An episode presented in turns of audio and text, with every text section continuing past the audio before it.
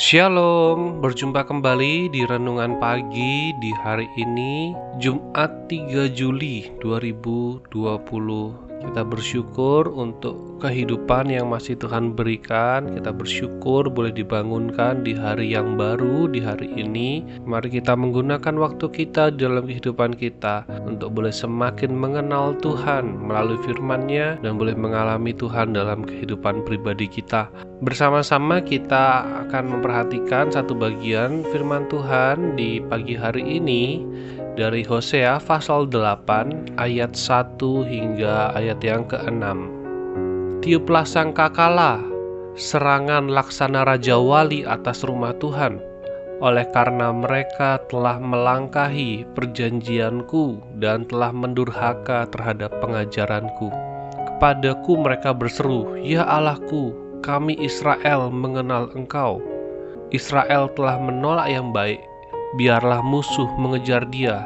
Mereka telah mengangkat raja, tetapi tanpa persetujuanku. Mereka mengangkat pemuka, tetapi dengan tidak setauku. Dari emas dan peraknya, mereka membuat berhala-berhala bagi dirinya sendiri, sehingga mereka dilenyapkan. Aku menolak anak lembumu, hai Samaria. Murkaku menyala terhadap mereka sampai berapa lama tidak dapat disucikan. Orang-orang Israel itu itu dibuat oleh tukang dan itu bukan Allah. Sungguh akan menjadi serpih anak lembu Samaria itu. Bagian yang kita baca ini menyatakan atau menunjukkan bagaimana Tuhan menghukum umat Israel. Tiuplah sangkakala Sangkakala digunakan untuk mengumpulkan umat Allah dan untuk mengumpulkan dan memanggil pasukan perang ketika umat Israel akan maju berperang. Tetapi tiupan yang ini berbeda sebab Tuhanlah yang meniup sangkakala ini untuk menyatakan perangnya kepada umat Israel. Jadi Tuhan sendiri yang memimpin untuk menghancurkan Israel. Serangan laksana Raja Wali atas rumah Tuhan. Oleh karena mereka telah melangkahi perjanjianku dan telah menurhaka terhadap pengajaranku. Bahkan bait Allah, bait suci pun menjadi satu objek yang dihancurkan oleh Tuhan karena umat Israel tidak lagi punya hati kepada Tuhan Bangunan tersebut tidak bisa disebut sebagai rumah Tuhan karena umat yang ada di dalamnya tidak punya hati kepada Tuhan.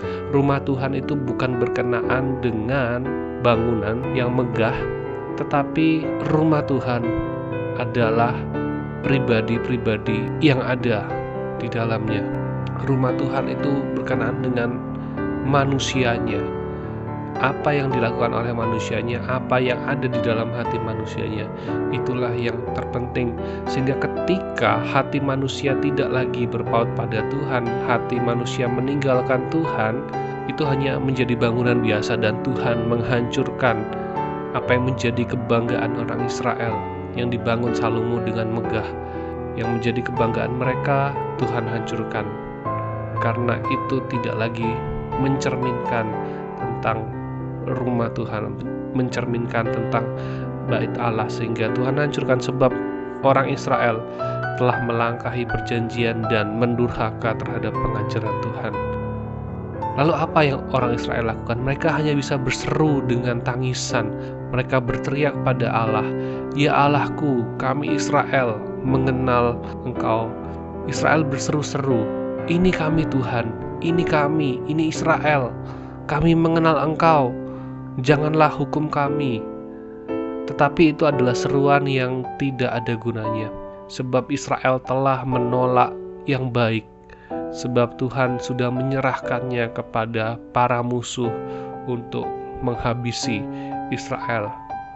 Karena kesempatan untuk bertobat sudah habis bagi umat Israel.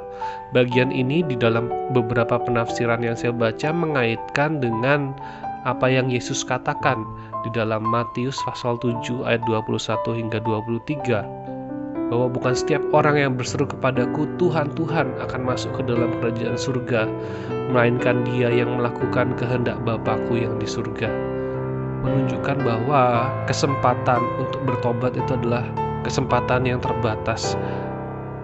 Ada batasnya, ada waktunya. Untuk itu kita ketika masih diberi kesempatan untuk bertobat, segeralah bertobat. Dan bertobat itu bukan sekedar dalam ucapan tetapi sungguh-sungguh menunjukkan perubahan hidup hidup yang sesuai hidup baru di dalam pimpinan Tuhan.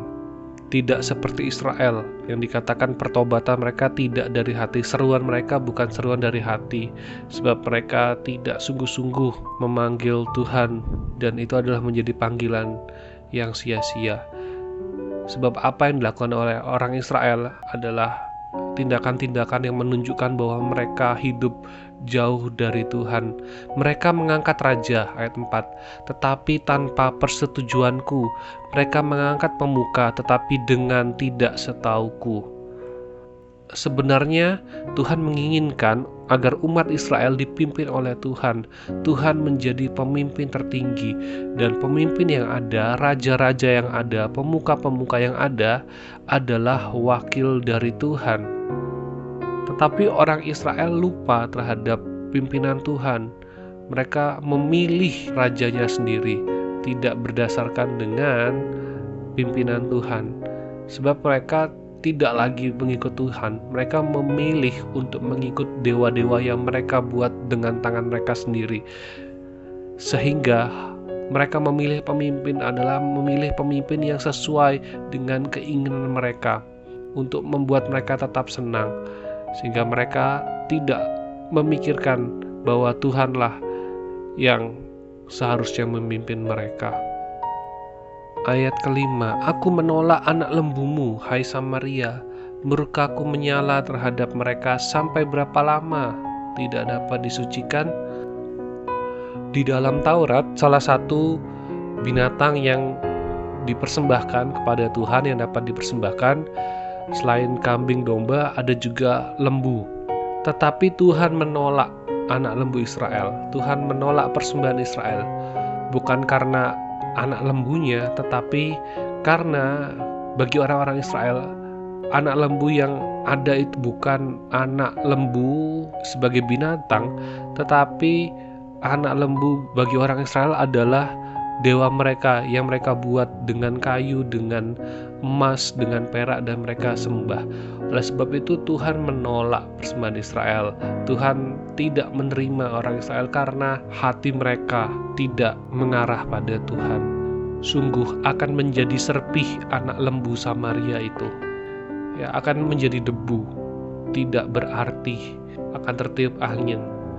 Sebab yang mereka sembah anak lembu emas, patung-patung yang mereka sembah tidak dapat menolong mereka, tidak dapat menyelamatkan mereka. Hanya Tuhan yang dapat menyelamatkan. Ada beberapa hal penting yang perlu kita perhatikan di dalam bagian ini. Yang pertama adalah diri kita sebagai bait Allah. Bait Allah bukan tentang tempat, tetapi tentang pribadi orang-orang yang menyembah Allah kitalah bait Allah. Oleh sebab itu marilah kita punya hati yang sungguh-sungguh menyembah, punya hati yang sungguh-sungguh beribadah kepada Tuhan. Sebab itulah yang terpenting, bukan baitnya tetapi diri kita ketika kita menjalankan firman Tuhan, kita menjalani kehendak Tuhan, kitalah bait Allah. Kitalah ibadah yang berkenan di hadapan Tuhan. Yang kedua adalah mengenai kesempatan ketika kita masih diberi kesempatan oleh Tuhan itu adalah kesempatan untuk kita boleh terus mengalami perbaikan-perbaikan diri. Itu adalah kesempatan untuk kita boleh menjalani kehidupan kita sebagai umat Allah menjalani firman Tuhan menjalani kehendak Tuhan. Dan itu adalah waktu yang terbatas waktu yang tidak selamanya Tuhan sediakan. Karena setelah waktu itu habis akan datang waktunya penghakiman.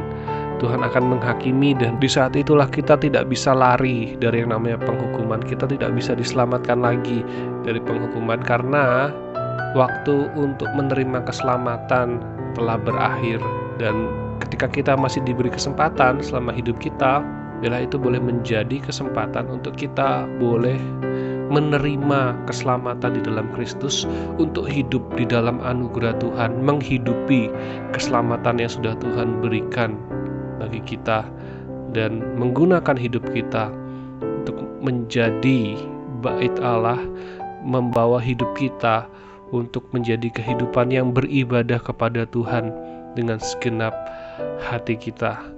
Dan bila persembahan kita adalah jadi persembahan yang berkenan pada Tuhan, kehidupan kita boleh menjadi kehidupan yang memuliakan Tuhan. Karena Tuhan menolong kita, memimpin kita untuk boleh senantiasa hidup di dalamnya. Mari kita berdoa. Kami bersyukur ya Bapa untuk firman-Mu di pagi hari ini boleh mengingatkan kami akan kasih Tuhan, akan kesempatan yang Tuhan masih berikan bagi kami.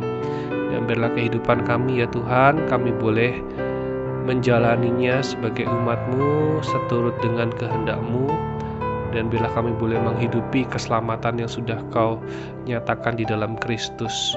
Kami menyerahkan ya Tuhan diri kami sepanjang hari ini aktivitas kami, kehidupan kami, Kau yang memimpin dan bila kami boleh menjalaninya seturut dengan kehendak-Mu. Terpujilah Engkau ya Bapa, di dalam nama Tuhan Yesus kami berdoa. Amin. Selamat pagi, selamat beraktivitas, Tuhan Yesus memberkati.